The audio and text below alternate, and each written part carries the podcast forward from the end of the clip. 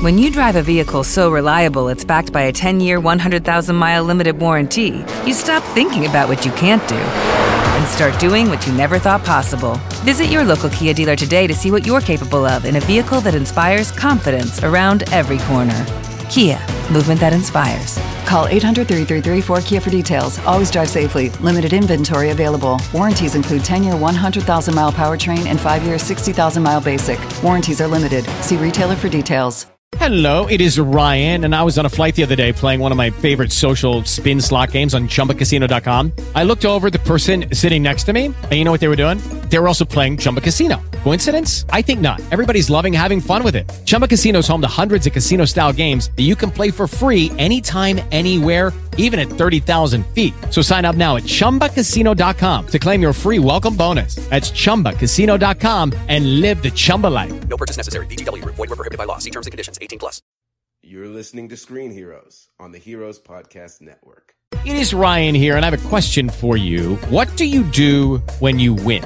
Like, are you a fist pumper, a woohooer, a hand clapper, a high fiver? I kind of like the high five, but if you want to hone in on those winning moves, check out Chumba Casino. At chumbacasino.com, choose from hundreds of social casino style games for your chance to redeem serious cash prizes. There are new game releases weekly, plus free daily bonuses. So don't wait. Start having the most fun ever at chumbacasino.com. No purchase necessary. Group. Void were prohibited by law. See terms and conditions. 18 plus. With Lucky Land slots, you can get lucky just about anywhere. Dearly beloved, we are gathered here today to. Has anyone seen the bride and groom?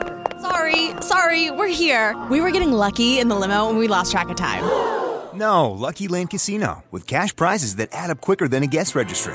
In that case, I pronounce you lucky.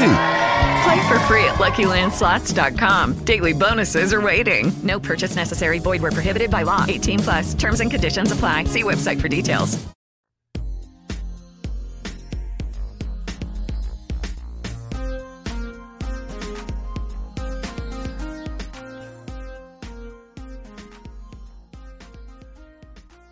Hey, everybody, and welcome back to Screen Heroes, the film podcast here on the Heroes Podcast Network. I am your regular host, Derek, and I have with me my two lovely co hosts for the last 217 episodes Ryan. Hello. And Ray. Hello. And this week we are wrapping up DC fandom, at least the first day of it. We'll be covering all of the new trailers and as much information as we can about the major films and maybe a, a couple of shows, depending on how much time we have. Uh, if you're focusing on Wonder Woman 1984, The Suicide Squad, the Snyder Cut, the Batman, uh, and Black Adam as well. So that's what our main topic is Mm-hmm. this week. But before we get started, uh, we've got some news to cover and uh, I just kind of want to we'll get this out out of the way uh, because it's important and uh, it's it's just kind of it's it's sad at the end of the day. Um, so this past week, Chadwick Boseman, who most of you probably know him as T'Challa and Black Panther in the MCU, but has played some really incredible characters. Um, uh, and, and, real people on, on the big screen. Uh, he passed away this this week at the age of 43 from colon cancer. He had it diagnosed back in 2016, which means that a lot of us only saw him after he was diagnosed, essentially. Uh, in the MCU, if you didn't see his his earlier work, like 42, for example, um, you know, if you if your introduction to him was as Black Panther, he already was dealing with this, and so an incredible guy, did a lot of amazing things, really focused on helping uh, you know children and being a, a positive role model. And uh, the his friends and casts and crews and everybody have, have really had nothing but incredible things to say about him. And so we're of course really sad about this. Uh, it was a, a, shock for sure. Um, you know, they say hindsight's 2020, but I think this probably caught all of us off guard. Um, and so I just thought we could each talk about it for a minute. And Ray, I wanted to start with you. Um, you know, you're you're our kind of our our Marvel expert, so you know oh, thank the, you. the most about you know the, the character of, of T'Challa that he played, but uh, we gotta start somewhere. So, well, you know, losing Chadwick Boseman came as a huge surprise uh, to myself. The the on this past Friday, I spent you know, a small chunk tearing up at every single little post and uh, each each dedicated tweet to his uh, his life and a good chunk of Saturday as well. He he was a very inspiring man. It doesn't seem like anybody out there really disliked him and he did so much for black children as representing Black Panther and giving them some someone to look up to as well as you know he met with a lot of kids afflicted with cancer and did a lot for them. So it and then you know finding out that he was just doing this all while suffering himself you know he started with stage 3 and by his passing it uh, had progressed to stage 4 colon cancer and colon cancer tends to be one of the more deadly cancers out there. It's just absolutely remarkable. He was pretty much suffering by himself and still putting in 110% to like for us essentially. So I'm very moved by just the more I learn about him as a person. Yeah, I mean, you guys pretty well covered everything I would have said, but uh, the the internet kind of grasped onto this one more than they usually do celebrity deaths. Um, so you know, Black Panther even may not have been the best MCU movie, um, but it definitely meant a lot to a, a large group of people uh, out there, and uh, you know, I think a lot of that is reflected in in uh, that internet revelry that or the internet's kind of coming together on the um, you know tributes and things like that. So yeah i mean it's a it hits hard. I didn't think it was true at first. I thought it was a hoax or something but yeah it was unfortunately not a hoax. Yeah, I'm with you there. When I first saw it, I hesitated to share the article with anyone because I just assumed there was no way that was true. And I, I think that's probably what's most shocking is that you know he, he, was fairly young, you know, being just 43, and you know the the the cancer is it's intense, and the the fact that he was able to kind of keep that quiet for so long when he's been in such a strong spotlight, um, I think just surprised a lot of people.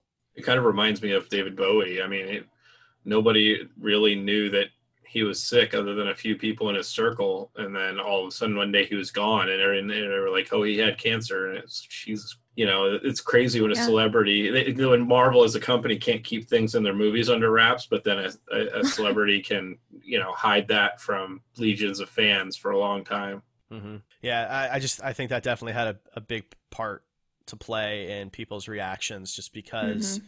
you know you know, I don't I don't want to minimize his life to just the MCU, right? But that's that's kind of an area that we focus on. And his character was supposed to be one of the leads, basically moving forward. You know, him and Captain Marvel were like going to be the leaders, and I think a lot of people were looking forward to that. And um, you know, this was just really caught everybody off guard. And 2020 has been a tough year for everybody for a, a lot of different reasons, and so I think you know we're all a little emotionally exhausted you know, at this point as well.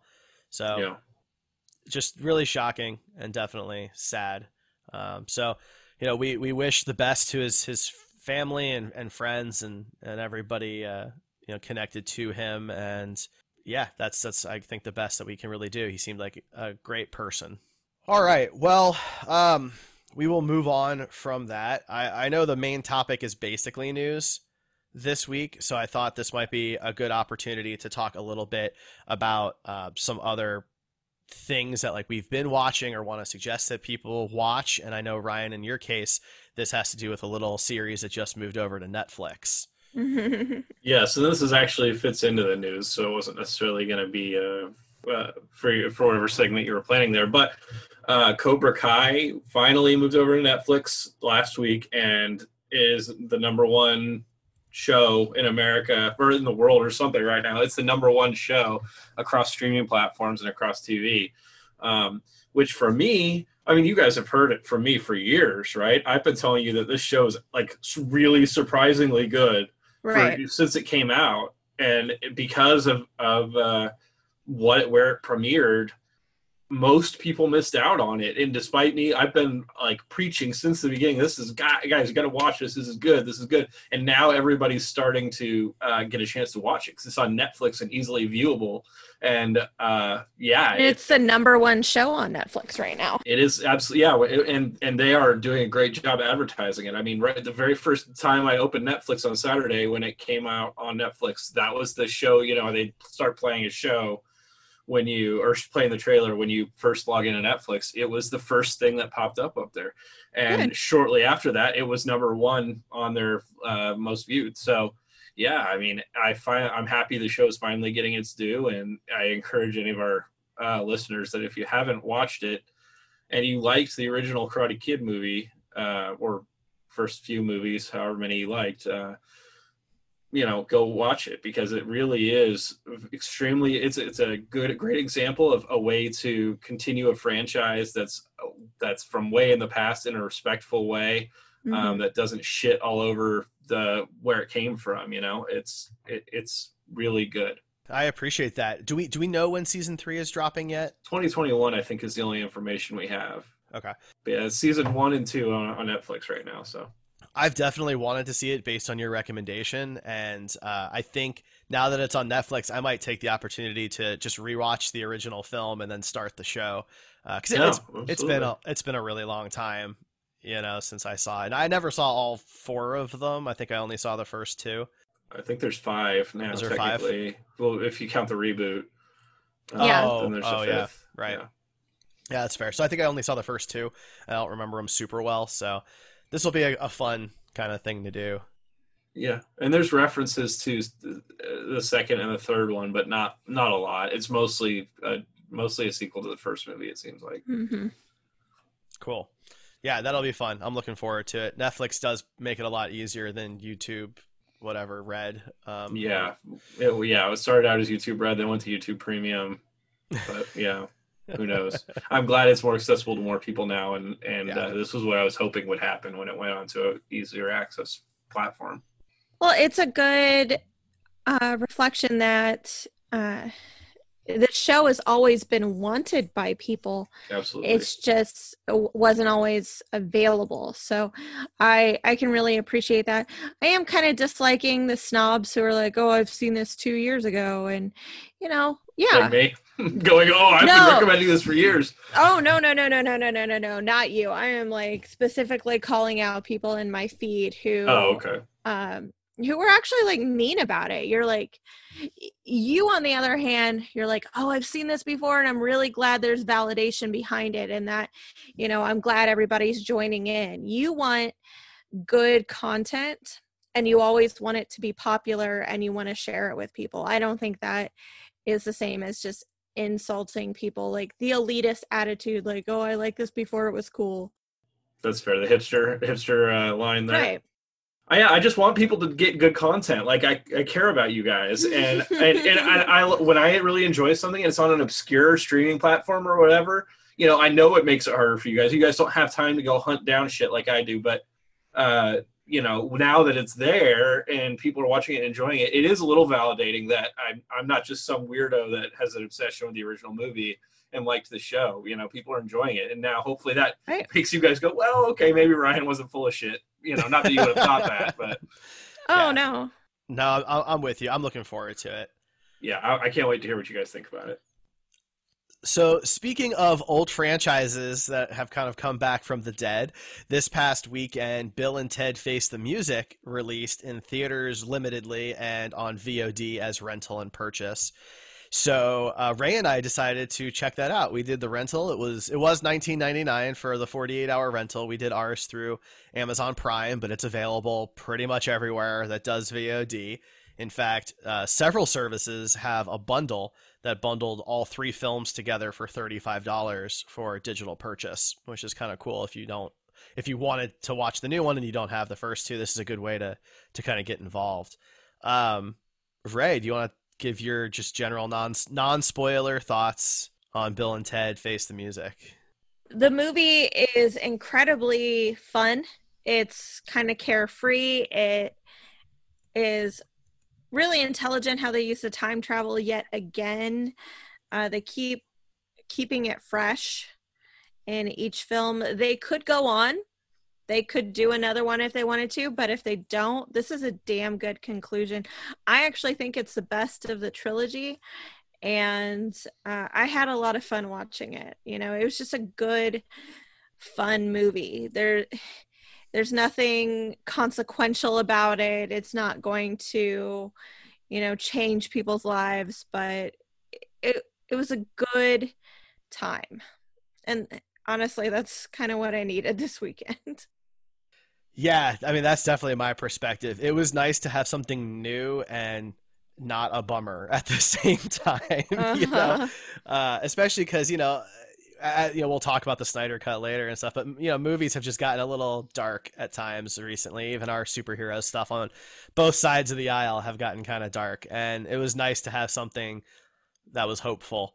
Uh, yeah, I agree. I think it was the best of the trilogy as well, and I'm I'm obsessed with the soundtrack now. I've been listening to it basically on a loop. It was really good. Um, yeah, I really like it. We rewatched one and two, and I forgot how good those soundtracks were too. Mm-hmm. Like they were just a, a movie about music should have a good soundtrack, and I think they all pulled it off. Yeah. Now, of course, that creates the rabbit hole that I have to go down trying to obtain these soundtracks. Now that I realize how much I like them, and the second movie, Bog- Bogus Adventure, uh, Bog- Bogus Journey, excuse me, uh, is really hard to find unless you want it on cassette. So um, I'll be trying to figure that out here, I'm sure. But yeah, definitely fun. If you want to see a new movie and you don't want to hit up the theater yet because you're not comfortable with it, definitely go ahead and, and rent that you know, we do have theaters that have opened though, as far as you know, news is concerned. Yeah, there was our... a box office this year. Yeah, New Mutants we have our first box office of any real significance since March, uh, which is just crazy to think of. New Mutants and did, New Mutants released. it did. Yeah, its fifth release date, and it finally made it. The movie exists. It's real, good or bad. You can see it. Um, we did not. we did not. No, we did not watch it.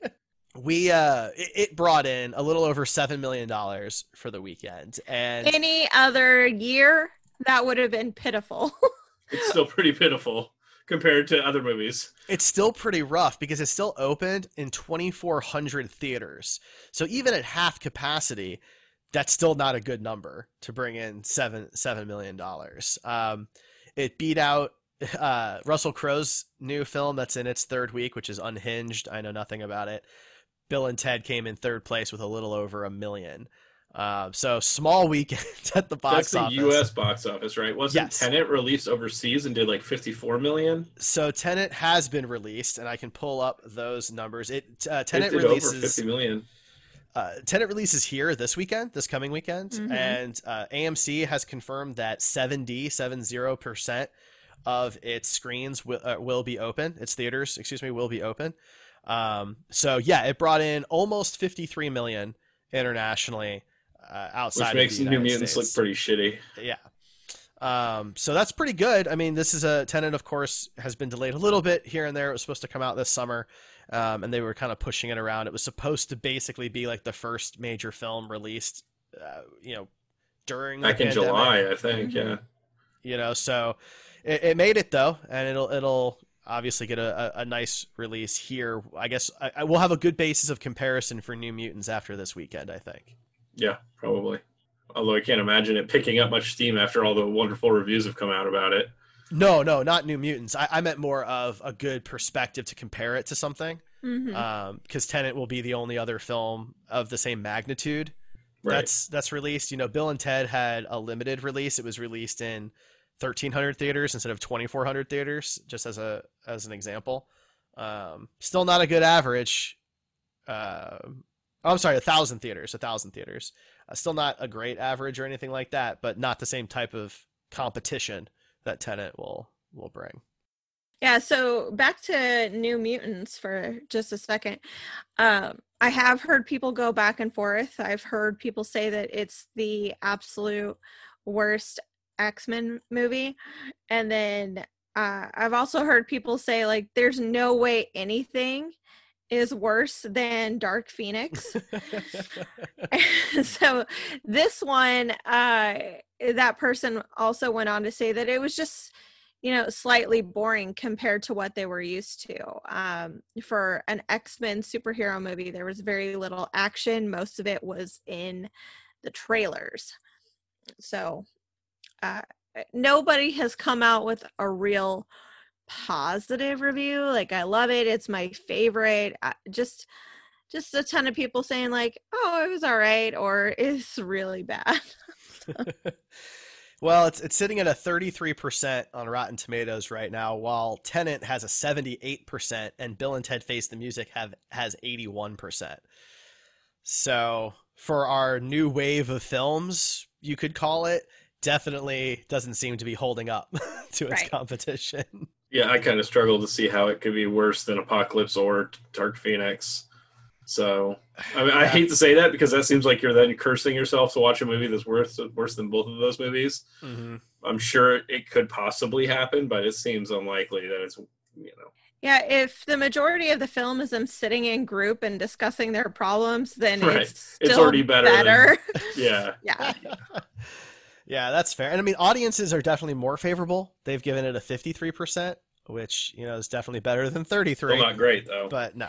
No, still still But not it's higher than what they gave to Dark Phoenix, so that That's works. true. Is that is that true?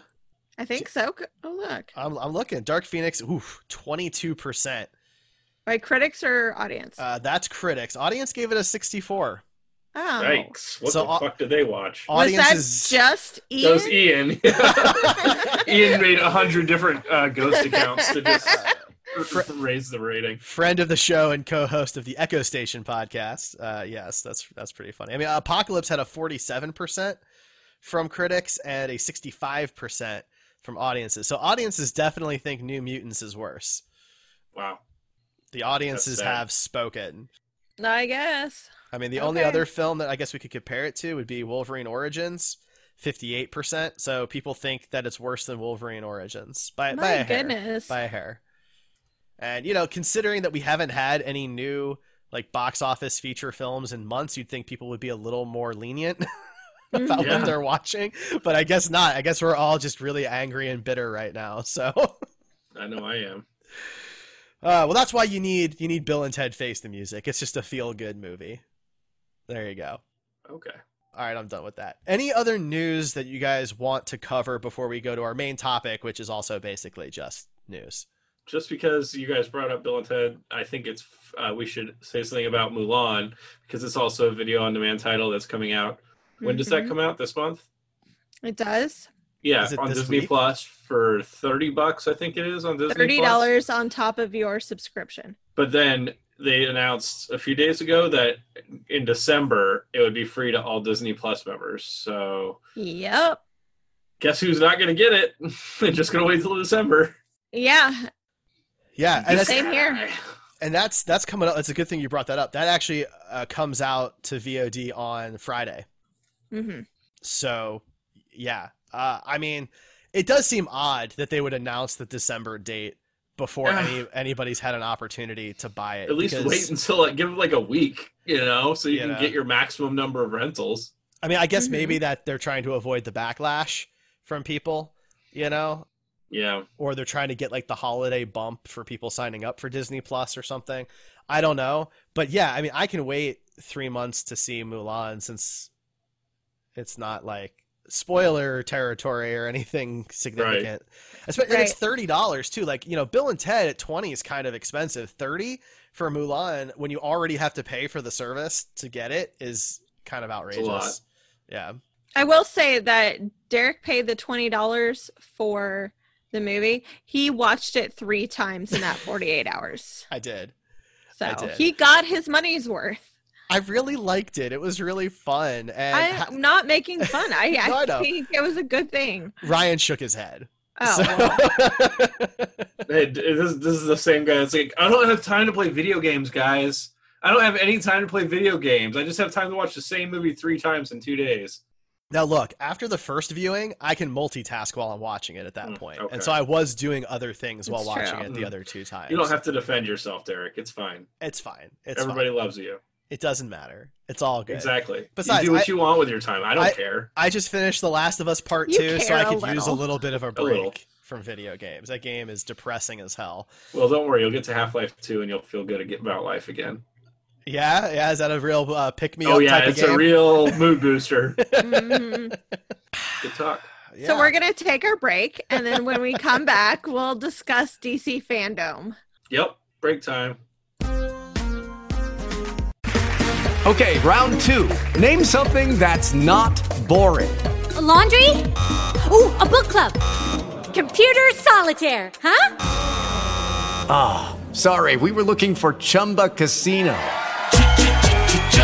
That's right, ChumbaCasino.com has over 100 casino style games. Join today and play for free for your chance to redeem some serious prizes. ChumbaCasino.com. No purchase necessary. Void where prohibited by law. 18 plus. Terms and conditions apply. See website for details. Hello, it is Ryan, and we could all use an extra bright spot in our day, couldn't we? Just to make up for things like sitting in traffic, doing the dishes, counting your steps, you know, all the mundane stuff. That is why I'm such a big fan of Chumba Casino. Chumba Casino has all your favorite social casino style games that you can play for free anytime, anywhere with daily bonuses. That should brighten your day a little. Actually, a lot. So sign up now at chumbacasino.com. That's chumbacasino.com. No purchase necessary. VGW Group. Void were prohibited by law. See terms and conditions. 18 plus. Oh my god. Okay, guys, we are back. Let's talk DC fandom. The first panel of that whole thing was Wonder Woman 1984 and the whole cast was there. They were adorable, but really we're all just here for that trailer. Yeah, yeah. Trailer number two. Mhm. Mhm. So, what were your first opinions on it? It's a good trailer. Um, I'm still looking forward to the movie. I think it was a slightly better trailer than the first one. I think I've started maybe to work out some plausible explanations for things that might occur. You know, like the return of Steve Trevor. And uh, yeah, that's that's kind of my general thought. That's fair. Yeah, I mean, that's the tough part of of what we're in right now in the world is that you know all these movies being delayed. A lot of their merchandising and stuff like that is not delayed, and so you're you're gonna get spoilers. Like they had to show what Cheetah looks like because all the stuff is coming out that has Cheetah on it, and so uh, you know you're gonna get spoilers. You're gonna know more about the movie going into it, no matter what at this point than you want. Um, so that's a little disappointing, but I mean that's not Wonder Woman's fault. Um, I thought that the footage they showed with Cheetah, her C- they definitely seem like they've taken extra time with her CG because it looks very good, especially when you uh, compare it to Ares in the first movie, Mhm. um, which was I think we all commented that it wasn't very good work. Yeah. Um, so yeah, I mean I feel like they learned their lesson and definitely took this extra time to really button up that CG because Cheetah's movement and, and just her overall look was really well done. So Well, I think they also wanted, maybe wanted to be really extra careful because of how poorly Cats was received last year. and you know, like it or not, this is the first film to have an anthropomorphic cat. You know, after Since Cats. then, yeah. You know, did so you guys notice if, if she had a butthole or not? Release the butthole cut. Come on, Cowards. cowards. Look, it's a trailer, so it has to be you know PG. So we'll have to we'll wait for the red band trailer of Wonder Woman 1984. Right. Yeah. Ray, what'd you think? Okay, so I really dig it and I I'm glad that however they decide to bring back Steve Trevor that their whole situation is flipped. He's the fish out of water now. She's been living in this world for 40 years and 40ish years and uh she's the one that's like teaching him stuff. He he is just constantly the cute butt of the jokes because he doesn't understand. He's wearing fanny packs and parachute pants and he doesn't understand modern technology like radar. And it's adorable. It's absolutely adorable. And I think they pull it off without um, being disrespectful to him. You know, if you go back and listen to our Ghostbusters 2016, a lot of us, all of us, I believe, had a problem with just how dumb they made Hemsworth, and Pine is not dumb here. He's not. He's still a cute and fun and charming pilot. He's just learning the lay of the land. So I love that. And then I I think I was one of the many who was definitely apprehensive about Kristen Wiig's casting, but the trailer, like I'm happy with what I saw of her in the trailer. Yeah. And Maxwell Lord is obviously going to be a giant part of this as well as uh, Cheetah's transformation. So it's, I think it's going to be cool. I really do. I'll say that the leaks that came out on 4chan about this movie a few months ago that I I read because I'm a sucker to read stuff like that. Um, a lot of this trailer lined up, so it seems like those might be legit. And if that's the case, then they basically gave away how Steve Trevor comes back in this trailer, um, which is disappointing. Uh, not that not the way he comes back. That's I mean it could be disappointing for people, but the fact that they give it away in the trailer, um, that you know, it's a little annoying, but whatever. It is what it is at this point. You can't do anything about it. One thing that I found kind of odd in the trailer is it looks like she can't fly anymore. Like she's using her whip to swing her around, but didn't she fly at the end of her movie? She floated. I don't know if she flew. Well, what about like a uh there's that the like the very end where she's like she gets the photo the photo back from Bruce She and just everything. jumps. She yeah, it's just like a off jump where she just like Mhm. floats forward. That There's looked no like co- flying. so far, there's no confirmation that she has flown. Huh. Okay. That looked like flying, but all right. That's fine. it was the invisible jet.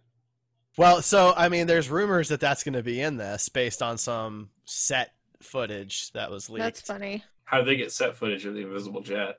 Uh, Well, it's not you, you can't see the jet, but you can see her moving in such a way that would make it appear as though she were riding in something you couldn't see. Hmm. Convenient.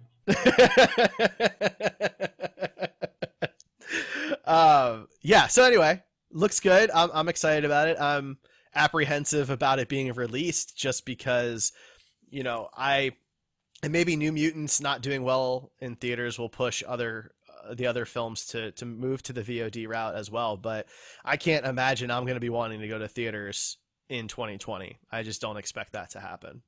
Is this movie still scheduled to come out in 2020? Yeah, October. Wow. I thought it was pushed till November. I I thought it was October, but Either because I way, thought Black Widow was November. You know, what? yeah, I think you're right. Yeah. Um, but yeah, either way, I can't imagine that I'm going to want to go to a theater in 2020. Um, so I, I hope that movies like this, Black Widow, uh, and and the new James Bond, just at a minimum, offer the VOD option because I, I will I will definitely rent them at 20 bucks a pop, you know, to to see them uh, without spoilers. But I'm I'm not going to a theater. I don't blame you. I won't be either. So all right, what's the next one on the list? Let's talk the Suicide Squad. All right, let's do it. The The the Right. So the Suicide Squad, which is the not sequel, not reboot, uh, that uh, comes from James Gunn. Uh, the f- is not really. It's not really a trailer. It's really just a l- explanation of who is playing what characters. Well, yeah. So there's two different videos that they released. One is a behind the scenes and uh, some edited footage in there. One is an introduction to the entire cast because he released the cast list, like I I believe last year, and it was so many people. Nobody had any idea who any of them were playing. Some people are so new to the acting game that a lot of people didn't know who they were. So I, th- it was just an introduction.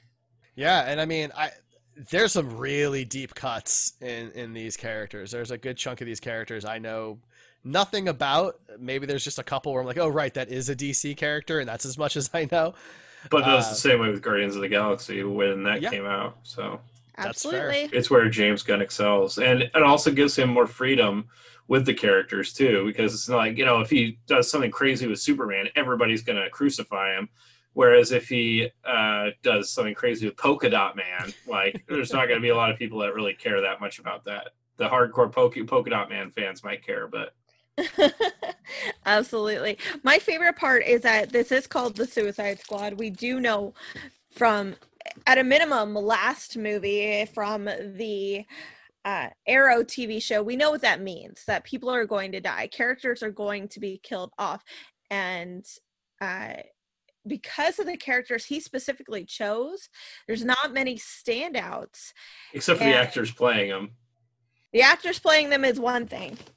You know, we're not quite sure who's going to die though, because you know, we can maybe bank on Harley Quinn and Boomerang not dying just because we've seen them before. Same thing with Rick Flag. Idris Elba probably not going to die.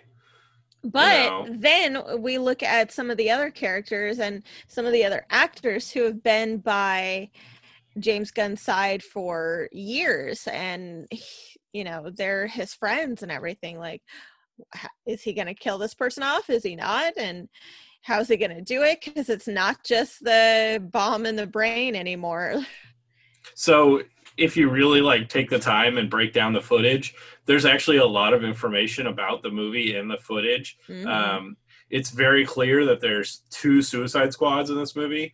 Uh, that one goes in early and gets almost completely wiped out, and then they call in a second Suicide Squad. Um, Right. And they show both basically both those squads separate, which is I don't know why they did that because it's maybe it's not a huge spoiler, but that seems like that's a huge spoiler. There's also like in a lot of the footage, like you can tell what something is happening later in the movie, and it's the same characters together, and the other characters that you don't really know anything about are probably dead at that point. Yeah. And um, you know, there's some scenes. You know, it's rumored that Starro. They didn't announce it, but it's rumored that that he is the main villain, and I don't really know anything about him other than he's a giant starfish who has baby giant star or baby starfishes that like mind control people or something like that. And there's a couple Is of that shots. not how starfish work? I don't think so. I don't know, but uh, there's a couple of shots where you can kind of see like something pink and blue on people's faces in the background, Mhm. which people are theorizing are like the baby starfish. Um, and I talked about this in the chat, but how amazing would it be if Taika uh, Waititi was voicing Starro? And I think that's It'd actually what's going to happen. I'm uh, the more I've looked at this footage, I actually think that's going to be the case. He's the only actor that was announced, but his role wasn't revealed. Right. He's definitely not on the squad, at least not that they've Mhm. revealed. Um, and we know that he loves doing adding his voice to things. And I think that would be a hilarious voice for the main villain of the movie to have, and it fits James Gunn's aesthetic for sure. I agree. It's been a while since he's been on screen as an actor. I mean, I Jojo Rabbit, I think, was the last thing, Yeah. wasn't it? yeah. And uh, he directed that. I mean, before that it was Green Lantern. So he doesn't do it often. He prefers voice work. He does like to be in both Marvel and DC movies, though. So Mhm. He's just a comic book fan. yeah, You know, at the end yeah. of the Well, day. see, that, then he must be super enthused to be playing Starro if that's what he's doing. You know. Yeah. I mean, at a minimum, it certainly looks like they're having a good time making this movie, and I think that that's important because of what it is. It needs It's to be- translate. Yeah, I think. it needs to be kind of silly. It needs to be kind of tongue in cheek. You can't be too serious because of the whole point, you know. And so I, I'm really looking forward to it. I like what they described it as, where it's like a '70s war film, but with James Gunn's characters and and comedy. I think that's a really interesting combination, and I'm really excited about just the tone of that. What it seems like is going to happen in the movie is that there's some sort of compound in South America where there I'm guessing there's some tanks shown. So I'm guessing uh, Starro is like they're trying to use his powers to like create superpowered somebody that old trope. Um, and that the Suicide Squad is sent in to remove the or to take care of this fortress and destroy the stuff. And uh the first one i'm guessing goes in and fails really horribly and they all die terribly i'm betting michael rooker's character is in that um and Why why do you why do you bet that? i just based on the footage i mean his character seems like it's in the first suicide squad that gets wiped out because it's not in any of the later footage Also, uh, when they were playing their game and talking about it, everybody like pretended to hate Michael Rooker. So that was kind of silly. Also, if you noticed in that game, they were separated into two squads in that Uh-huh. game too. So the whole thing, I think, is just. I think James Gunn is trying to give a hint without like being amazingly obvious about it, but yeah, he's definitely going to die like in the first half hour. well, the cool thing about James Gunn is that he wants to talk about his work. He does not like having embargoes on what he can and can't say. So he'll find ways around it if he can. That's Yep. fair. That's fair. Yep, it's true. I'm looking forward to seeing more about that movie. By the way, it was not not on I my am too. radar as much, but uh, given what we've heard about it, it's definitely moved further into my radar. None of the characters really like excite me individually. It's King all Shark. Steve Agee playing King Shark is hilarious. You see, that's what the word thing is, though. They were like, the people are like, "Oh, Taika's voicing King Shark." It's like, no, he's not. They've got somebody who's a talented voice actor playing King Shark. I'm pretty sure he's also going to voice King Shark. Anyway, Rachel, I'm sorry to interrupt you. No, no, you're totally good. I was just gonna say that I am more excited about all of them together as as the individual squads. Like that sounds like a lot of fun because individually some of them are really interesting looking, but if they were interesting characters, they'd be in the books way more. yep, agreed. King King Shark is really exciting though. Uh, it's a difficult character to do and have it look good in live action. So I'm really looking forward to seeing what how how they handle how they handle him. Oh, Should be fun. absolutely. All right, what's next up on our list? Let's do the Snyder cut. The Snyder Cut. So Derek and I already Cut. ordered our shirts. Rachel, did you get one? I did not want one. Uh, I figured. know, I I am very large at the moment. Nothing's going to fit at this time, so I'm just going to wear my husband's once this baby's out. Fair enough. Also, I, I ordered the hoodie, not the shirt. That's fine. She likes hoodies. Yeah. I do. and you know, it is a rule in a heterosexual couple that all hoodies belong to the female anyway. That's true. So yeah, we got our first official trailer for Zack Snyder's The Justice League, the Snyder Cut, whatever they're calling it, uh, Mhm. along with a bunch more information. So we now have confirmed that it will be released on HBO Max as four one-hour segments. So it's a four-hour thing. We don't know if it's going to be like one a week or one every two weeks or however. You know, we don't Right. know exactly how long they're going to how they're going to release it.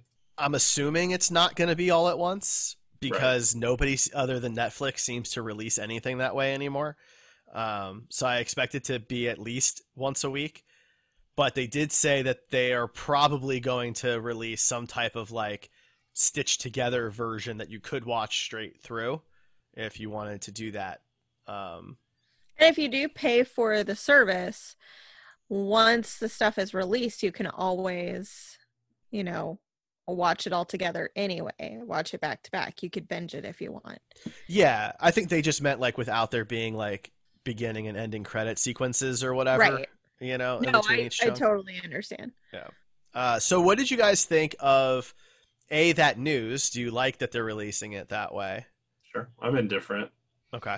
Okay. Yeah, I don't think it really matters. I am still at an age and an, the capability to sit through four hours of straight through content, but I understand that a lot of people aren't. So I I also think it's a smart business deal because since it's going to uh, HBO Max and not theaters, then that way they can get somebody to pay for an entire month of HBO Max instead of just cancel their service right after. With Lucky Land slots, you can get lucky just about anywhere. Dearly beloved, we are gathered here today to. Has anyone seen the bride and groom? Sorry, sorry, we're here. We were getting lucky in the limo and we lost track of time. No, Lucky Land Casino, with cash prizes that add up quicker than a guest registry.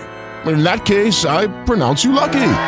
Play for free at LuckyLandSlots.com. Daily bonuses are waiting. No purchase necessary. Void where prohibited by law. 18 plus. Terms and conditions apply. See website for details. I do hope that they find. I mean, I think Zack Snyder mentioned something about it, but I do hope they find a way to uh, edit the whole thing into one four-hour movie versus the four one-hour. Yeah, I'm pretty sure he said that they're working on Yeah. that also. Me but too. Um, I would much rather watch that. Once I've seen them all, I'd much rather watch that than um, Mhm. have like credits after each one, like a TV show. Yeah. I'm the same but way. we're the crazy people that watch the director's cut of Watchmen and then immediately watch the Tales of the Black Freighter. Yeah, that's true. well, I just watched the ultimate cut. Speaking of Watchmen, the song Zack The Snyder song. Okay. playing his favorite song in the whole world. Hey, look, It's- at least the man's consistent. All right. So I have to say, this is one of my favorite songs in the whole world. And like I've told myself multiple times, if I ever get the courage to release like an album, this would be on it. But I hate this version. That guy's It's voice definitely the worst version. is very like even though it's smooth sounding he is very grating and that song has always had a weird sexual vibe to it even though it's about like biblical stuff It's not. Uh, well, I mean, it, there's Well, a lot of yeah. interpretations, but right exactly but he just makes it creepy like he's not the person i want to have sex with ever like the, his voice and the way he says things just makes me immediately dry up everywhere like my eyes get dry it's that intense Okay. I'm not sure it's supposed to be sexy in this context. okay well he Zack Snyder used it originally during a sex scene Yeah, I'm not, I'm not denying that. I just meant in this context, I Okay. certainly don't find it like it's trying to be sexy. all right okay so talk about the trailer I thought we were. well, continuing to talk about the song just for a second. Um, there, there is an interpretation of the song that uh, it's it's a, that the song is about an artist trying to find the thing to appeal to everybody, right? Um, you know, Sure. the word hallelujah is what is going to appeal appeal to everybody. It's one of the many uh, non-sexual interpretations of the song, um, and I do think that Zack Snyder picked that for a reason, just because in this case, you know, uh, the studio shit all over his version and got it cut up to you know meet their standards, and it didn't please anybody, and so now he's going to do his version and. It's probably not going to please everybody either, but um, you know the the song is kind of representative of that search. Um, so I Absolutely. was I was okay with that. It's also kind of a throwback to uh, Watchmen, which is okay. yeah i'm Um, not like mad at the song i'm just saying it's not my it's favorite a little tedious. Like I, I I understand the sentiment and the meaning behind it, but it's like you could do something else, man. Like Yeah. we, we get it. You love this song, and it's a good song, but you don't need to put it in everything. right Yeah. I, I do appreciate his point though. Like if you're gonna get blamed for making something shitty, it better at least be your thing that was shitty. Right. Right. Mm-hmm. And so I get that. I, I appreciate that he's like, this is gonna be mine, this is what it is, and hopefully you like it, but at least now I'll be blamed for something I did. so so that Yeah, that, that I'm on board with. Yeah. I I will say I like how the editor lined up the song yes, with the they trailer, did put a lot of work into that. and it is not lost on me that the first time you hear the word Hallelujah, Jason Momoa takes off his shirt. I think there was there was definitely more to the way it was lined up than that. But I mean, if that's what you got from it, then hey, Uh yeah, that was the blame you. first thing that I noticed uh with the combo of the the stuff. Okay. Okay. I definitely think there was some more deep stuff than that, but uh, you know, it's that's all. It's all up to each person's interpretation. So I'm not going to dig into that. But there was, I mean, it, it, from what seemingly was a uh, uh, trailer of fo- a lot of footage that we have already seen with different color grading and things like that.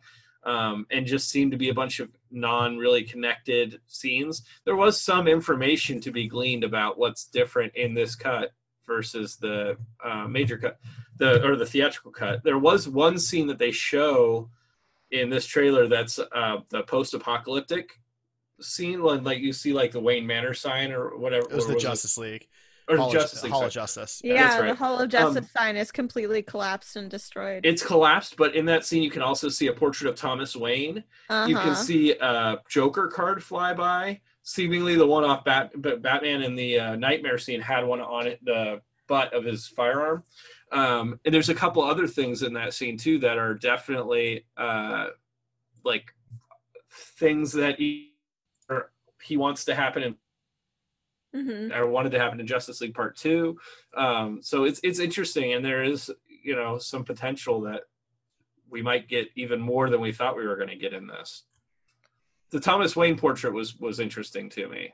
I agree. First of all, why would that be in the Hall of Justice? You know, but why would a Joker card be in the Hall of Justice? You know, Well, know. the the Joker card makes more sense because like historically they have like their their prizes, their trophies essentially in the a Justice ho- League Hall, I know hall. they did in the Batcave, but No, they, they do in the in the Justice Okay. League Hall from time to time as well, and a Joker card would fit that. Now the Thomas Wayne thing, that's a good question.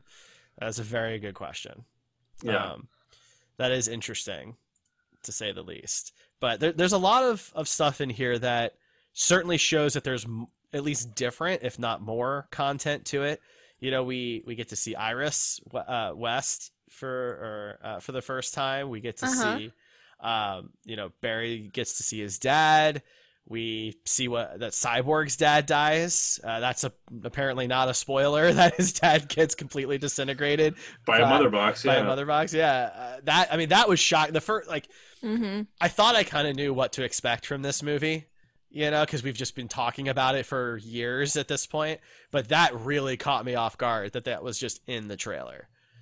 that that scene was super reminiscent of Watchmen. Also, It was, you know, You're when right. Doctor Manhattan uh, gets created or whatever. Um, yeah, That's a really was- good point. It was very reminiscent of that. I'm wondering if Zack Snyder just has this thing that he knows looks really cool, and so he just does all that stuff in the same in every movie just to make sure it uh, there's something good in there.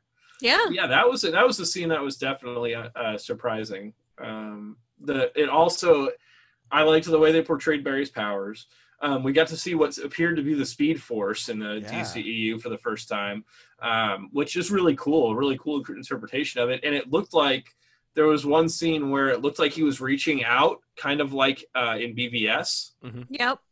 But he wasn't wearing the helmet so i don't know if that because in bvs he had like a helmet that opened up and you could see like it around his head but uh so i don't know if that's supposed to be the same scene or not but it was definitely interesting to uh see how they're doing things. Uh, there's also a scene where you can where i think the other justice league people are looking up and you see like multiple flashes running above um so i don't know if that's like flash going to different timelines or like something along those Right. lines. I can't imagine it's actually multiple flashes. It's just one flash doing the same thing multiple times. But Yeah. Absolutely.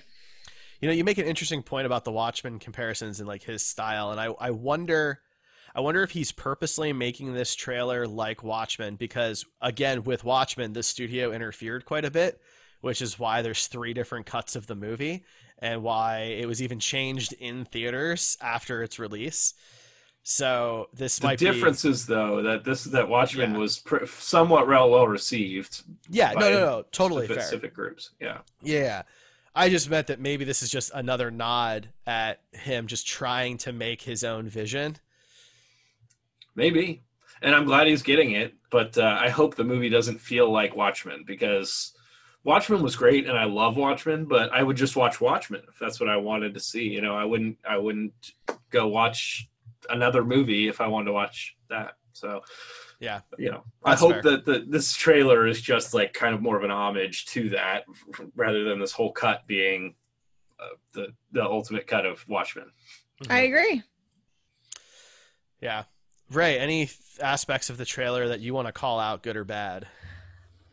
Uh, I I'm still just baffled or just blown away by the difference of Mera between uh, Aquaman and uh, Justice League. The the two different interpretations of her outfits and her hair are crazy to me, and you know. I was hesitant to bring it up because honestly, Derek, uh, my wonderful husband, is uh, color deficient and I didn't know if he would be able to tell just how intense uh, the color changes are, but it Uh, was see, something that I noticed. I always just attribute that to the filters that Snyder puts on his stuff. So I didn't I didn't know it was literally different. I thought it was just the filters. That's fair. Well, but I mean, color grading and things like that all Yeah. changes everything, and Yeah. Snyder uses very specific color grading. So, He I mean. I don't. It might have looked the same in real life, you know, between James Wan's movie and uh and Justice League, but how it appears on screen is definitely very looks different. Yeah. Mhm. Well, that, that's the thing. I, I think there was no way, no matter what version of this movie we got, that it was going to look like James Wan's Aquaman. Right. You know, I do Uh, think it's cool too that like the characters themselves seem like they're going to be hugely different in this. Um, the big one that stands out for this trailer is Flash, um, because we I don't know if any of us really loved Ezra Miller as Flash in this movie in the in the theatrical cut. Um, I know I didn't really like care for him at all, but Yeah. just based off the little bit we get to see of him in this trailer, it makes it look like he's uh, he's more in control of his powers than he was in the theatrical cut, but also he's more competent and less like bumbling new guy. Um, you know, when he goes and saves Iris, you know, his shoes are burned off. At least it appears that way. He's barefoot when he goes and catches her. So, you know, he obviously he he knows what he can do, and he was able to control it enough and and uh, still burn off his shoes to go fast enough. But I think that that's that's interesting. If he changed so much, maybe we will actually like Ezra Miller as Zack Snyder intended him to be versus what we got in the theater, which I hadn't even considered. I just assumed that he was that way between both cuts. That's very possible. That was something I was thinking too because uh I preferred Momoa's Aquaman in Aquaman a lot more than I did Justice League and I think that's because he was such a joke. The whole dude surfer thing was just really off-putting and uh, now looking at this it could be very obvious that that was a Whedon thing. Whedon loves having his characters be jokers and uh, I just I don't think everything needs to be like that and I definitely didn't think a king needed to be like that. So I I'm definitely with you on that. If he is a better interpretation, thank goodness. I am interested, Rachel. Are you you were not really interested in the Snyder cut, at least not anywhere near where me and Derek were with it. Are you more interested now, having seen the trailer, or are you still in that same? No, I think uh, I'm definitely more interested, and I believe it's because just how different everything looks. There's a ton more footage. It's it's something Derek and I were talking about earlier. It looks like it's you know completely different movie just based on this alone. And to think that those poor actors and crew shot two different movies almost is just remarkable. Well, and we got some some information on that. So the the movie that we got in the theaters was 120 minutes, right? So Whedon apparently rewrote or replaced that is 80 pages of script, which is approximately 80 minutes of a 120 minute film. And the film we're going to get is 4 hours, which is 240 minutes. So like the movies aside from having the same cast of actors seem to be almost completely different stories. I mean, I think the plot is going to be essentially the same. Um, you know, like where they start versus the end. You know, that that's all going to end up the same. It's just the way that we get between the two is going to be totally different. Right. And I mean, there's obviously more Ezra, more uh, Ray Fisher, more Momoa. So Yeah, it- more of the league. Mhm. Right. Well, and that's the key. Snyder said that the heart of the film, the actual heart of the film, is Cyborg. And that's an incredible thing to think about when in the theatrical cut, he's barely even in it. Yeah, and he's mostly just there to say booyah. Right, which he he Ray Fisher didn't want to do anyway. And we talk about whether or not Ezra was a good Barry Allen Flash, and I, I mean, I never really had an answer because he's so he's in the film so little, and there's no development to him at all. But he is like just kind of like bumbling and not good at at, at any of it. So it just it. It he there says wasn't like I've never there. fought before and like all this other stuff. Yeah, you he know. just like pushed people and ran away or whatever. I think. Right. Yeah. And like it's silly. And I think Ray, you've hit the nail on the head. Like it's just Whedon. That's just the way Whedon writes stuff. And it's just an example of like if you didn't want it to be as dark and gritty as Snyder, that doesn't mean get the literal opposite person to do to do the film. Find somebody in the middle. You know, there's probably 50 other directors in the middle somewhere that would have given us something at least okay. And I mean, all of us could have sat here and picked out somebody else that would have done a good job with properties. People that have taken over properties before and still pulled it off. But, But on the flip side, if they had done that, then we wouldn't be getting this original, you know, Zack Snyder's hundred original vision. So, you know, in in the multi- multiverse, there's probably a, a version of us that's like, you know, Justice League was just okay, guys, and we're moving on, you know, because it was directed by somebody else and they'll never see what we're going to get to see. So it's fair. You know, I think, uh, you know, I think that there's something to that. And, it, and it's a big thing for the movie industry in general, you know, that a director is getting ready to release um, a whole different movie than what we saw that Mhm. but all the footage exists and Yeah. so you It's know crazy. i'm curious to see what happens after this And you know, there's no guarantee that this is going to be something amazing, something great, or even better than what we saw. But at least it's the director's vision, and at least he's finally getting the chance to show it. Right. I mean, we won't have any excuses to lean back on at this point. Like he's he's really putting himself out there. At the end of the day, good or Mhm. bad, he's really trying to show us exactly what he intended because and he has no excuses either at this point like if it's bad he, he you know Well, that's what I'm can't saying, just say yeah. that's Whedon, you know Right. or Yeah, that the, or that done. we- I didn't get to tell all of it and too much of it was cut Right. out or whatever. I mean, he's getting a 4-hour film cut. There aren't too many of those in existence. Uh, you know, so I, I do appreciate that. Well, before we move on though, there was one thing I wanted to point out which was it's been said that this technically his cut won't be quote canon in the DCEU. And I had mentioned before that like I didn't really know if that was going to be relevant or not because the rest of the films don't seem to really tie in too much anyway. But the more I think about it, the more I'm wondering if that's because of Aquaman. Because Aquaman seems to be so different in this cut of the Justice League that I wonder if he ends the film in a different place with a different kind of relationship with Mera than we see him start Aquaman Right. with. And that's why it doesn't mesh up. Well, I mean, we know because of the Flash movie that they're bringing the multiverse into um, i- into the DCEU. So Yeah. it may not be canon to this universe, but I'm sure it's canon to one of the universes, and you know that's an easy way to sign it off. And and DC will basically have free rein to do all of that once the Flash movie comes out. I mean, that's the mm-hmm. beauty of comic books, right? You've got the multiverse. You've got, you know, DC did Convergence a few years ago in the comics where they made every single DC comic, including Watchmen, canon. That's, and it, it seemed ridiculous, but it was also super smart because it meant none of it really contradicted anything. They were just different realities, you know? They showed. Uh, I, I guess we can move on to the Flash stuff Sure. at this point because I'm digging into that anyway. But they showed a thing uh, saying, you know, what movies could be canon with a when we have the multiverse available, and they showed Constantine, the Keanu Reeves version. They did. They showed uh, Watchmen, the TV show. They showed all these things and said these could all be in the same universe. Mm-hmm. Yep.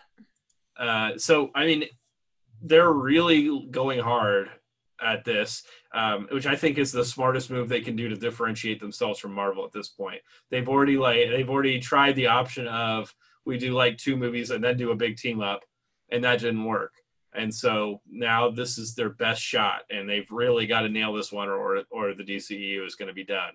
But um, the, the you know Doctor Strange is going to start getting into it on the MCU side, but it seems like it's not going to be as heavy as as where the DCEU is going with it.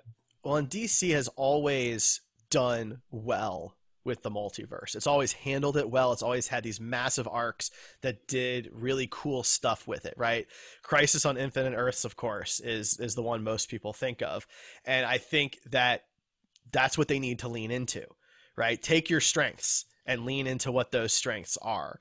And if your characters aren't quite as relatable as say the Marvel characters because they're basically gods, then don't do that. Don't don't worry about making your characters relatable. Focus on something else that you've got. And they have two things that Marvel doesn't either have or do quite as well, and that's the multiverse and the emotional spectrum. And they're not going to be doing the emotional spectrum right now. So Right. I think they made the right call. Yeah.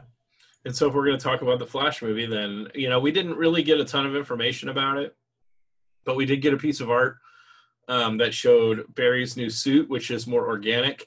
Um, I think maybe I'm reading too much into it, but I feel like because of the crossover with the TV shows, um, that he got the idea for a more organic and sleeker suit from Barry uh, on the TV show because he kind of pushes at the suit and like talks about how streamlined it is and whatever else. Um, so you know, and also he gets the name the Flash from the from the TV show that that Which crossover. So yeah, Yeah. that's great. Um, but but in that same photo, you get to see uh, Batman behind him, and we brought this up in the in our Screen Heroes group on Facebook um, that it was Michael Keaton's Batman standing behind him, and what appeared to be the original suit, which tells us that not only is Michael Keaton's Batman going to be in it, but we're actually going to see him probably suit up as Batman in the movie, which is interesting. Um, and I think a lot of people just assumed that he was just going to be playing Bruce Wayne in this movie, but it looks like he's actually going to be suited up as Batman. And based on where we are now with technology, I expect him to age him down a bit.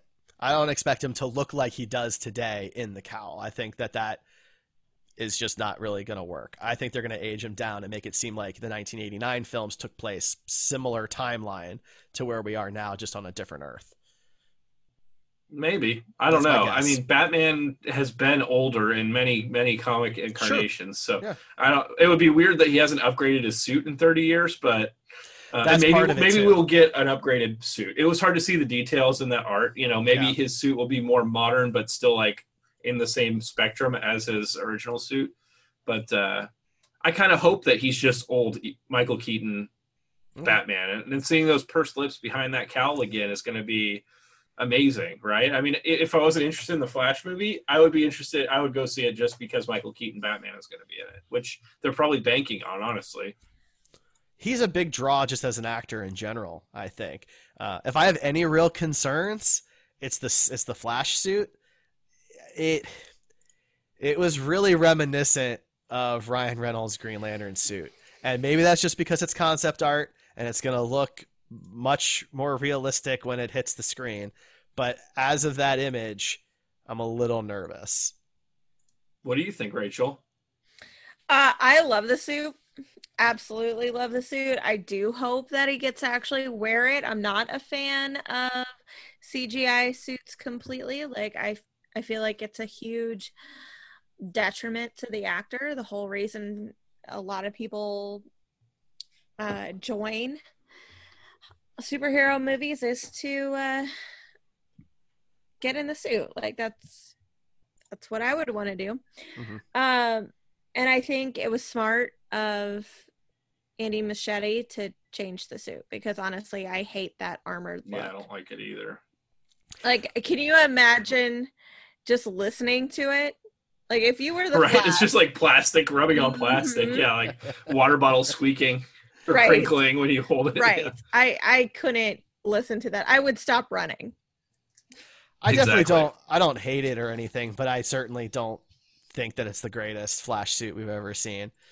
You know, um, so I, I welcome a, a, an improvement on it. I just don't want them to go backwards. Right. You know, I And think Ben Affleck is going to be in it. We didn't talk about that, but I don't think there's really much to talk about with that. He's going to be in it. Everybody thinks it's like this big thing, but they've they've talked about how Michael Keaton's is going to be a sizable role in the movie. Ben Affleck is likely just going to be a cameo. We might not even get to see him in the bat suit. Uh, I mean, it's so you know if you're a, bat, a Ben Mhm. Affleck fan, which I think we all are here, you know, it's great and go see it and check that out, but don't expect a lot. Right. You know? I'm I'm really torn about the whole thing because I I like Ben Affleck as an actor and I really liked him as Batman, uh, specifically in BVS, and f- I'm hoping you know that uh, we get to see more of the BVS style of him in, in this new cut of of Justice League, but you know the role took a toll on him. The way the production for Justice League went took a toll on him, and the pressures of writing and directing and starring in his own Batman film really took a toll. And so he had a relapse. I don't want I don't want him to put the cowl back on if it's going to risk his health and his personal safety. It's not worth it. Well, I'm not convinced he's actually going to So- put the cowl back on. If that makes you feel any better. and, and maybe he won't. Maybe he won't. But there's been some talk about how he's in a much better place now, and things, you know, because of the way the Snyder Cut's going and everything, he's just got a new perspective on everything, and he's interested in returning to the role. And if he can be happy doing that, I welcome it. I just, I don't want, I don't want him to end up relapsing again because of Batman. That's all. That's fair. Yeah, we didn't really get much anything else about the Flash movie, so it's you know it's it's all speculation at this point. You know, I don't know if we'll see if it's going to be Flashpoint or what it's going to be, but I think we're all pretty excited about it based on what we saw there. Yeah, definitely looking forward to it. What's up next? Well, we're quite a bit over. Um, so just really briefly, we didn't get a ton of information about Black Adam. There are two little motion comics out there you can take a look at where uh, Dwayne Johnson explains the history of Black Adam as Black Adam he's narrating, and also uh, what Justice Society members are going to be in the movie. So check that out. No Doctor- Hawk Girl, so don't Doctor get your Fate. hopes up. Doctor Fate. But we're getting Atom Smasher. It's they wasted five minutes of the of the thing talking to Atom Smasher about his workout regimen, so that's fun. I want to talk about Doctor Fate. There's There nothing is to talk about. Yeah, there is apparently drama surrounding the Hawk Girl character, and Dwayne Johnson did say he was going to spill the tea on it eventually. So we will get that, and that's what I want. I want the drama. I'm betting it's like he wanted to use Hawk Girl, but then DC said no because they have other plans for her. But we'll see. Well, they've done he that also before. has he also has supposedly been using his weight to throw around the fact that that Black Adam and Superman need to square up. And he there was several references to to Superman in his uh, speech, and also represent. Uh, there was also several references in the Shazam two panel also. And uh, you know, it seems likely that our our boy Henry is going to be, you know, doing the, the the Samuel L. Jackson thing for the DCEU. I'm fine with that. I am I- too. If he can't know. get his own movie, that's the best thing that they can do for him. Right. And I, I'm I'm totally fine with that. And look, at the end of the day, if it if it takes actors like Dwayne Johnson to throw their weight around because they're passionate about the project to get shit done, then fine. You know, I think that you know I feel like Warner Brothers learned some lessons. A lot of executives were turned over. DC Entertainment has had some massive freaking shakeups that we've talked about. And Jim Lee is more or less in control of the DC brand at this point, and I trust Jim Lee a lot. And if he has people like Dwayne Johnson in his ear, then you know maybe the DCEU has a bright future ahead. I'm I'm trying to be cautiously optimistic. Should we talk about the Batman because I feel like uh, we're way over, and that's gonna consume some time. We're not as far over as it looks because of some technical issues. We're only an hour and ten into the episode. That's but we're gonna talk a lot about the Batman. Then let's do it. Let's talk Batman. What did you guys think? Well, I mean, we should probably just talk about. Let's start with just talking about Matt Reeves. We all watched the panel, right? Yes. So if you didn't watch it, um, it was like 20 minutes or something of, of a interview with Matt Reeves, who's directing the movie, and it was basically just like listening to a fan that's really well spoken talk about everything that a fan wants to hear about Batman. Everything he said was exactly what I wanted to hear. And he seems like he cares so much about the character and about making a movie that's true to the feeling of the character that I am at this point, I have zero concerns with the movie. What about you guys? Well, I'm when it's DC, I'm never going to have zero concerns, but I was very happy with that panel. I think right now what I want to see from the people making these movies is that passion, that sense of understanding what the IP is and what it means to people and what responsibility they have. You know, that's something that we've seen, you know, guys like James Gunn ha- you know, have a good sense of. And that's why, you know, we really like Guardians of the Galaxy and why we're looking forward to the Suicide Squad. So for Matt Reeves, I think that it's a really great sign that his focus is for this to be very grounded, very detective heavy. It's it's more of a of a of a cop drama than an action film. And Batman's kind of lost his roots from that standpoint. We've talked about it a bunch of times, right? He's supposed to be the world's greatest detective. And in the 21st century in live action, we haven't really seen him detect shit. you know, uh, True. and I'm looking forward to that. I think the Riddler is a great villain for that. The whole point of Riddler is to not be a physical confrontation. Right? It's Mhm. about your it's about your brain. It's about what you're able to work through logically. So I, I'm psyched for that. I'm really, really excited about that. As well as everything we saw in that first trailer, none of that apparently included any CGI shots at all, which means tons of practical effects, makeup, costume sets, the whole nine. Yeah, it, I you mentioned uh, understanding the character, but I think it goes way even beyond that because he's like talking about Batman's psyche uh, and analyzing like Batman's like how his brain works and like really getting into the meat of why Batman is who he is and why he operates the way he does. And so like, you know, James Gunn understands his characters, he understands the material. Matt Reeves, he he impressed me so much with how much he like desires to figure out what makes Batman tick in every aspect and i th- so i think that's really going to translate to the movie it made me very excited rachel what do you think of the uh, panel with matt reeves Uh, okay, so the actual panel with Matt Reeves, where he's talking to Aisha Tyler, I felt he was uh, very long-winded. So I personally, as someone with a really bad case of ADHD, needed to get up and go. The trailer itself, though, I was very impressed with. It came off to me like the Arkham games, and that was a lot of fun.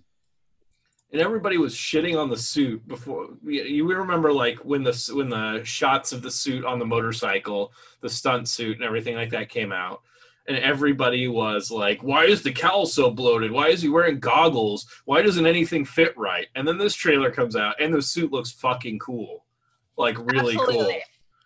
Absolutely. I thought he looked great. I thought Catwoman looks great. Um, the only one I'm really confused about, well, no, hold on. I'm confused about two of them. I'm confused why you hire Colin Farrell to just put him under all of that prosthetics. Like, I didn't think that Penguin was all of a sudden going to be some hot fuck boy but I also didn't think he was going to look like that. So, well you hire colin farrell because he's a great actor and you yeah, and I didn't recognize him until the penguin had a line Yeah. in the car when he talked, and I was like, "Oh my god, that's Colin Farrell." It's, it's like Gary Oldman, you know, yeah. like sometimes you just need the right actor and you can fit, you know, make them look whatever you want. Absolutely, and I'm sure I'm not going to be mad about that. It's just a different artistic choice than I personally would have taken, and like I. I've made peace with that before. I don't need to have my artistic vision up on the screen if I'm not in control. Uh, but then I'm also confused about how the Riddler looks, if that's really Paul Dano under there or not. And uh, I want to know the backstory behind that. You know, I get the backstory behind the penguin. He's always looked very uh, bloated and uh, I, I guess, you know, threatening, but this is new for the Riddler. And I'm not sure I was expecting it. Uh, I definitely wasn't expecting the green suit with the question marks. I think that's a little on the nose for this, but I I really I think it's cool. I well, do. if you if you got up and walked away during the panel, then you may have missed the part where Matt Reeves said that none of these characters are, other than Batman, are their incarnations of the characters that we know. These No, characters are. Yeah, that I did hear. That you know, Penguin is Oswald Cobblepot, and he He hates doesn't like the name Penguin. Yeah. exactly, and that uh, It's the Selina Riddler. Kyle, it's not Catwoman. Yeah. Right. Yeah. So people are going to grow. I imagine we'll see an evolution of these characters as we continue.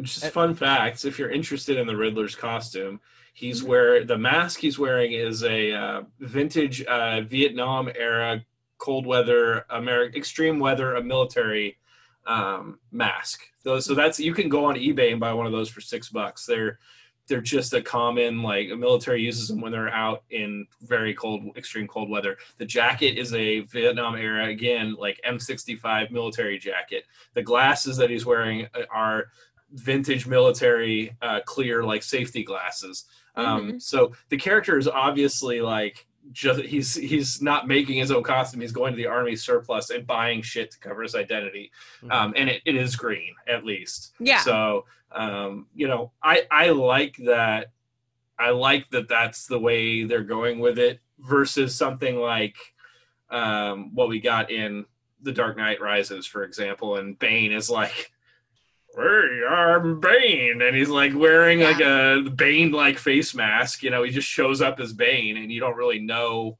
what's going on there. Um, you're Well, one, seeing one of the other good things here is because these characters aren't them yet, it means it's unlikely they're going to be killed off immediately. It's true. And that's that's a great thing because that means if this movie is well received, we could actually see an in-depth character development arc for all of these characters, which is something Batman hasn't really had an opportunity to do Mhm. on, on- in live action anyway. Except for the Joker. Except for the Joker. yeah, the Joker's really the only one that gets a ton of uh, depth that continues into the next few movies, but it's pretty. I don't. It's so hard for me to describe here.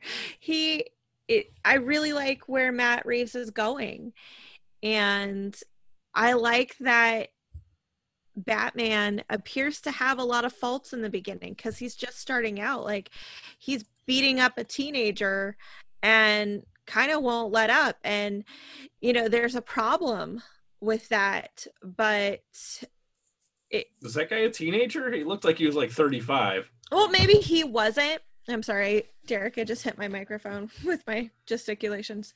But the, some of the other people behind them Sure. Yeah, there was filming definitely. were teenagers. And so I guess I just assumed that he was too. But One was literally, I love this in the trailer. One of them was literally crying Mhm. because he was so catch that. scared.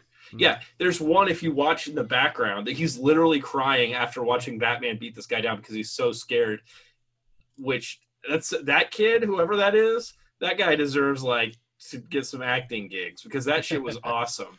Um, and it's not something that we've seen in a Batman movie, you know, where he's so brutal that he's just like we kind of got a glimpse of it in BVS, I guess, when he's like branding criminals or whatever. But they're still committing crimes. They're not that scared of him, and you don't really ever see, you know, them so that horrified. Whereas in this case, you literally see Batman finish somebody and then punch him more times just to scare Mhm. e- everybody else around him.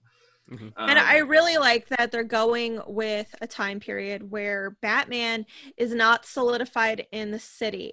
People don't look up to him. The uh, Gotham PD doesn't trust him. He, but he's also experienced. This isn't like his first time out on the streets. He has the suit already. We're not going to see a rehash of his parents dying, him going through a brutal uh, teenage year phase, and uh, the pearl shattering, of course. The pearl. You don't think you're gonna we're gonna see the parents die? I mean, I almost I- guarantee it. I feel like it's contractual. Oh God, I don't know. if we see the parents die, and I have to watch Pearl's break, for like the seventh time. I will say that as a woman, I don't know if you guys know this, but real I did know you're a woman. Yes. real pearls do not snap like that. That is a sign of fake pearls, which Martha Wayne would never own fake pearls because they're two dollars at any Kohl's. Wait, what what what makes them fake? Doesn't it doesn't the snapping depend on what they're attached to? Uh, let me get the exact reason pulled up Okay. here. You guys talk Uh, amongst I will. yourselves. Um, so one other thing that I, I'm really uh, I liked a lot from this is we got a couple more looks at the Batmobile, and this is a very different look than we've ever really seen in a live action interpretation. It's it's reminiscent of some of the older comic book designs where it's basically a muscle car with like a rocket engine on the back, and I am here for that. I think it looks super sleek uh, and just mean and badass and not just overproduced. I think that's one of the problems is that Batman can be very gadget-y and it gets a little silly. This is not like that. Yeah, I mean, in the interview with Matt Reeves, they talked about how, you know, Batman is building his own suit, right? So the, all these things that he has on his suit are things that he's added to his suit because he needed it. And he built his Batmobile. They wanted it to look like something that a, a guy, albeit a billionaire, could build in his garage himself if he needed to. And I think they achieved that with the Batmobile. Yeah. I mean, it really like I'm not saying I could build it, you know, but it seems like somebody with some, you know, mechanical uh, fortitude could do that. Um, yeah, versus like the Batmobile we see in like say Batman Forever and Batman and Robin looks or just Batman Begins, or you know, the, every other Batman, Batman Well, at incarnation, least- basically. at least in the Nolan trilogy, the explanation is that it, it was really a military design that he's he's stealing. You know, yeah, and nobody borrowing. could have ever traced that to him. No, I mean that's silly, obviously, but there's no. im they're not implying that he made it. Versus Right. like in Batman Forever and Batman and Robin, like who, where did that come from? Who built the Batwing? You know, like who who design who actually put that together and doesn't know that it's for Bruce Wayne. Um, that's always been a problem, and this doesn't feel like they're going down. They have a route. back credit card, Derek. Uh, please please uh, but it is important to note like this is this is year two this is batman in year two and they're going to be doing a year one series called gotham pd that focuses more on the police during batman's first year in gotham. So we'll get to see some of that. I don't know if robert pattinson's ever going to show up in that show. They haven't really said that. But we have him here in his second year. So i'm looking forward to seeing just the just the grounded style of it. It seems much smaller scope. It seems much more focused on crime rather than supervillain. Yeah, it seems more focused on taking down corruption and figuring out corruption in the city Yeah. instead of you know punching Bane in the face um, or you know fighting Scarecrow. It's it's definitely more of like you know Batman and his family are involved in the corruption in Gotham. It's implied in this trailer, and the Riddler's whole goal is to set out and show how deep this corruption runs. Um, you know that the Waynes are a part of it, that the police are a part of it. All of these people are all part of this corruption. Uh, so he's the Riddler is more of an activist in this movie. Granted, he's doing it by murdering people, but he's do- murdering people to bring attention to the corruption. It's kind of implied in that in the trailer that that first victim that you see is the mayor of Gotham, um, and that they're you know the, the riddle is tied into the mayor of Gotham, and the stuff you see on the walls that's painted ties into the corruption. Um, so I mean, I, I'm interested in that more than I. At this point, I've seen Batman punch a lot of people, and it's it's cool. And seeing him punch people in this trailer was especially cool. But I am more excited to see more of that, like more of a mental version of Batman versus a physical. And it's a good way to differentiate himself from uh, the BVS Batman, right? Because the BVS Batman was all like punching and you know fighting and Branding. everything, branding, like yeah, which is fine. It's a different version of Batman. It's a it's a different version of Batman, right? It's you know these are two opposite ends of the spectrum, and it was smart of Matt Reeves to do that instead of just trying to do another punchy punchy kick Batman. Agreed. Ray, did you find your info about the pearls? I do. Okay, so real pearls have uh, knots in between each pearl so they don't bump up against each other and damage each other. So while the necklace can still snap, only one pearl would fall off at a time. I see. You would have to snap it in multiple places to get the But then that wouldn't go look like everywhere. the comic book panel. And it wouldn't, and that's why you know. So blame the person who drew that panel. Have it has it al- have have pearls always been worn worn that way? Was it like that in the 40s? real pearls have always been worn that way. Fake pearls are ones that are strung together because they can knock against each other without damaging. But real pearls go back to, you know, uh, Cleopatra and they had little knots in between. Fascinating. Okay, well there you go. Well, I I would I would bet that we're still gonna see that happen in some form. swear. I really do. I, I I mean I will be pleasantly surprised if we don't. But I'm going to jump off a bridge.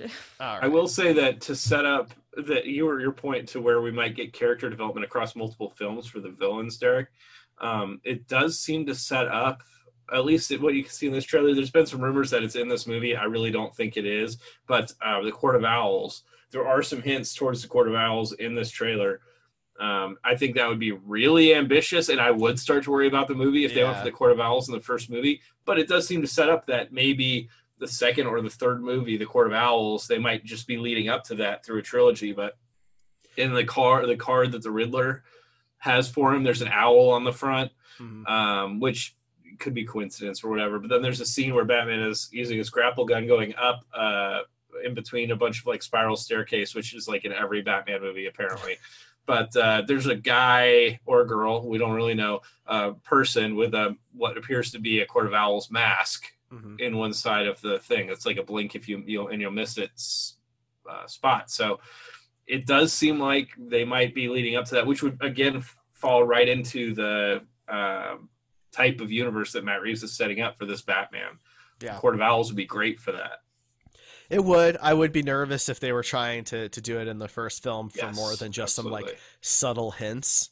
Mm-hmm. You know that that Batman is starting to maybe notice and you know trying to figure out but doesn't figure out. It's like a very, film. very low lying plot point that Right. like you'll pick up on when the third movie comes out. You'd be like, oh shit, that was in the first movie. that would be thing. great. Yeah. Yeah. That would be very cool. But the Court of Owls are just they're so complicated and They are really- pretty much a secret society of villains. So Yeah. if he if fans can notice something before Batman does, or uh, Batman has a small inkling of something larger going on in the city, and they bring it back in like a second or third movie, that's so so good. That's the kind of storytelling that Batman deserves because that's the kind of city Gotham is. Gotham is not a two villains at a time and they go away and then two Right. more sweep in kind of place. Gotham is a cesspool where everybody is trying to take control, and you can only do that if you take out your competition. Yeah, it's true.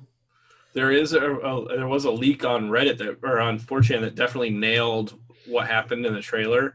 The Mhm. leak also said that the explosion that they show, which looks like it was the guy with the phone ta taped to his hand or whatever, um, after crashing the car, Mhm. um, which supposedly is the DA of Gotham, by the way. Um, Okay. That that that well, he's explosion. Gonna die. Well, yeah, obviously, yeah. The Harvey Dent DA has to show up. always dies. Uh, but that that explosion destroys Batman's suit, and he has then a second suit after that. Is what the leak said. So, so the suit that we've seen is may may not be the final suit of the movie. Um, Yeah. just an interesting point. that's become a thing in superhero films, hasn't it? But at least for Batman, least people like Batman and Iron Man, it makes sense to like have other suits or adapt your suit to other situations. They did Yeah. it in Watchmen too. Nite Owl had the snow suit, which I always thought was super cool. Sure, but I Um, mean that's him like late, you know, later in his career, like a year or two. Batman, I'd be surprised if he had you know multiple suits lined up. He might not have. It might be something he has to make after that. I don't really. It wasn't very specific on it, Gotcha. but um, it is more supposedly more of a cloth based suit, so it'd probably be something more easy to make versus like the Ah, armor. Okay, suit. okay, But- I see. I see where they're going with this. Yeah. I think uh, that might just be a bunch of Batman fans sitting in the groups on Facebook and like, oh, I can't wait for a fabric suit because I hate the armor. Which that's a, A lot of people action- hate the fabric or hate the armor. You know, so whatever. A live action version of the animated series suit. Maybe it supposedly is a gray and black suit. So I mean, that's as close as we ever got was with uh, Ben Affleck's Batman.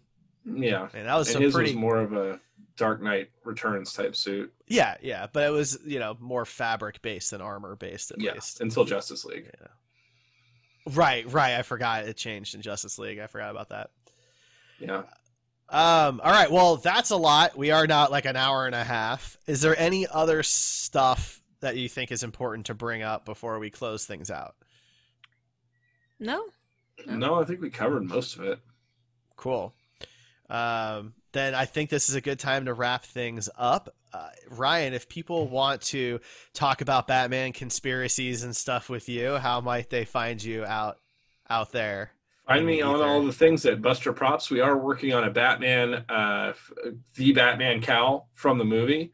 Um, we're, we're sculpting it on a Robert Pattinson life cast, so it's gonna it's gonna be really nice, and we're gonna be sharing pictures very soon. It's uh, we're about ready to mold it, so get, go follow us and uh, come talk to me about how awesome Pattinson is gonna be as Batman. Don't bring any negativity, or I'm gonna block you right away. Absolutely. There's no reason for negativity. Uh, There's 800 versions of Batman. Exactly. so- There's got to be one you like. right. If you don't like this one, pick a different one. Exactly. Uh, and Ray, if people want to talk to you about any of these films, how might they find you? Uh, let's see here at Buster Props. No, I'm at Siren Ray on Facebook, Instagram, and Twitter. But she doesn't want to talk about Batman, so don't come at her like that. She wants to talk about other stuff. I know a ton about Batman, and yet I still get him explained to me. So no, I don't. I don't want to talk Batman. Well, it's because we have penises, Rachel. I mean, obviously we know more than you do. Obviously, obviously. Uh, I'm, of course, the Star Trek dude on Twitter and Facebook, so you can come talk to me out there. You can also find me on Red Shirts and Runabouts, which is the Star Trek podcast here on the Heroes Podcast Network. And Ray has been joining me as a guest host as we go through the 10 episode first season of Star Trek Lower Decks, which is the new animated series. So you can find us on there each week for 10 weeks talking about that show. Otherwise, we are the Screen Heroes Podcast on the Heroes Podcast Network. You can find us at Screen Heroes Pod on Twitter or heroespodcasts.com. You can subscribe on Apple Apple Podcasts, Spotify, Spreaker, Podcast Addict, and more. Uh, we are new reviews. We did. We're a little over time, so so I'm actually going to bring these up next week just because we're way over time and we have multiple reviews to talk about. So I promise we will talk about these next week. I apologize for the delay, but we're going to wrap things up this time. But please drop us a review. If you do, we will read it and talk about it on the show. Especially if it's one star, drop it. Not that we ever get any of those. None of those. A female. females. but if you want to know what we're talking about, you'll just have to join us next week on Screen Heroes. Otherwise, we'll catch you later. Thanks for joining us, everybody.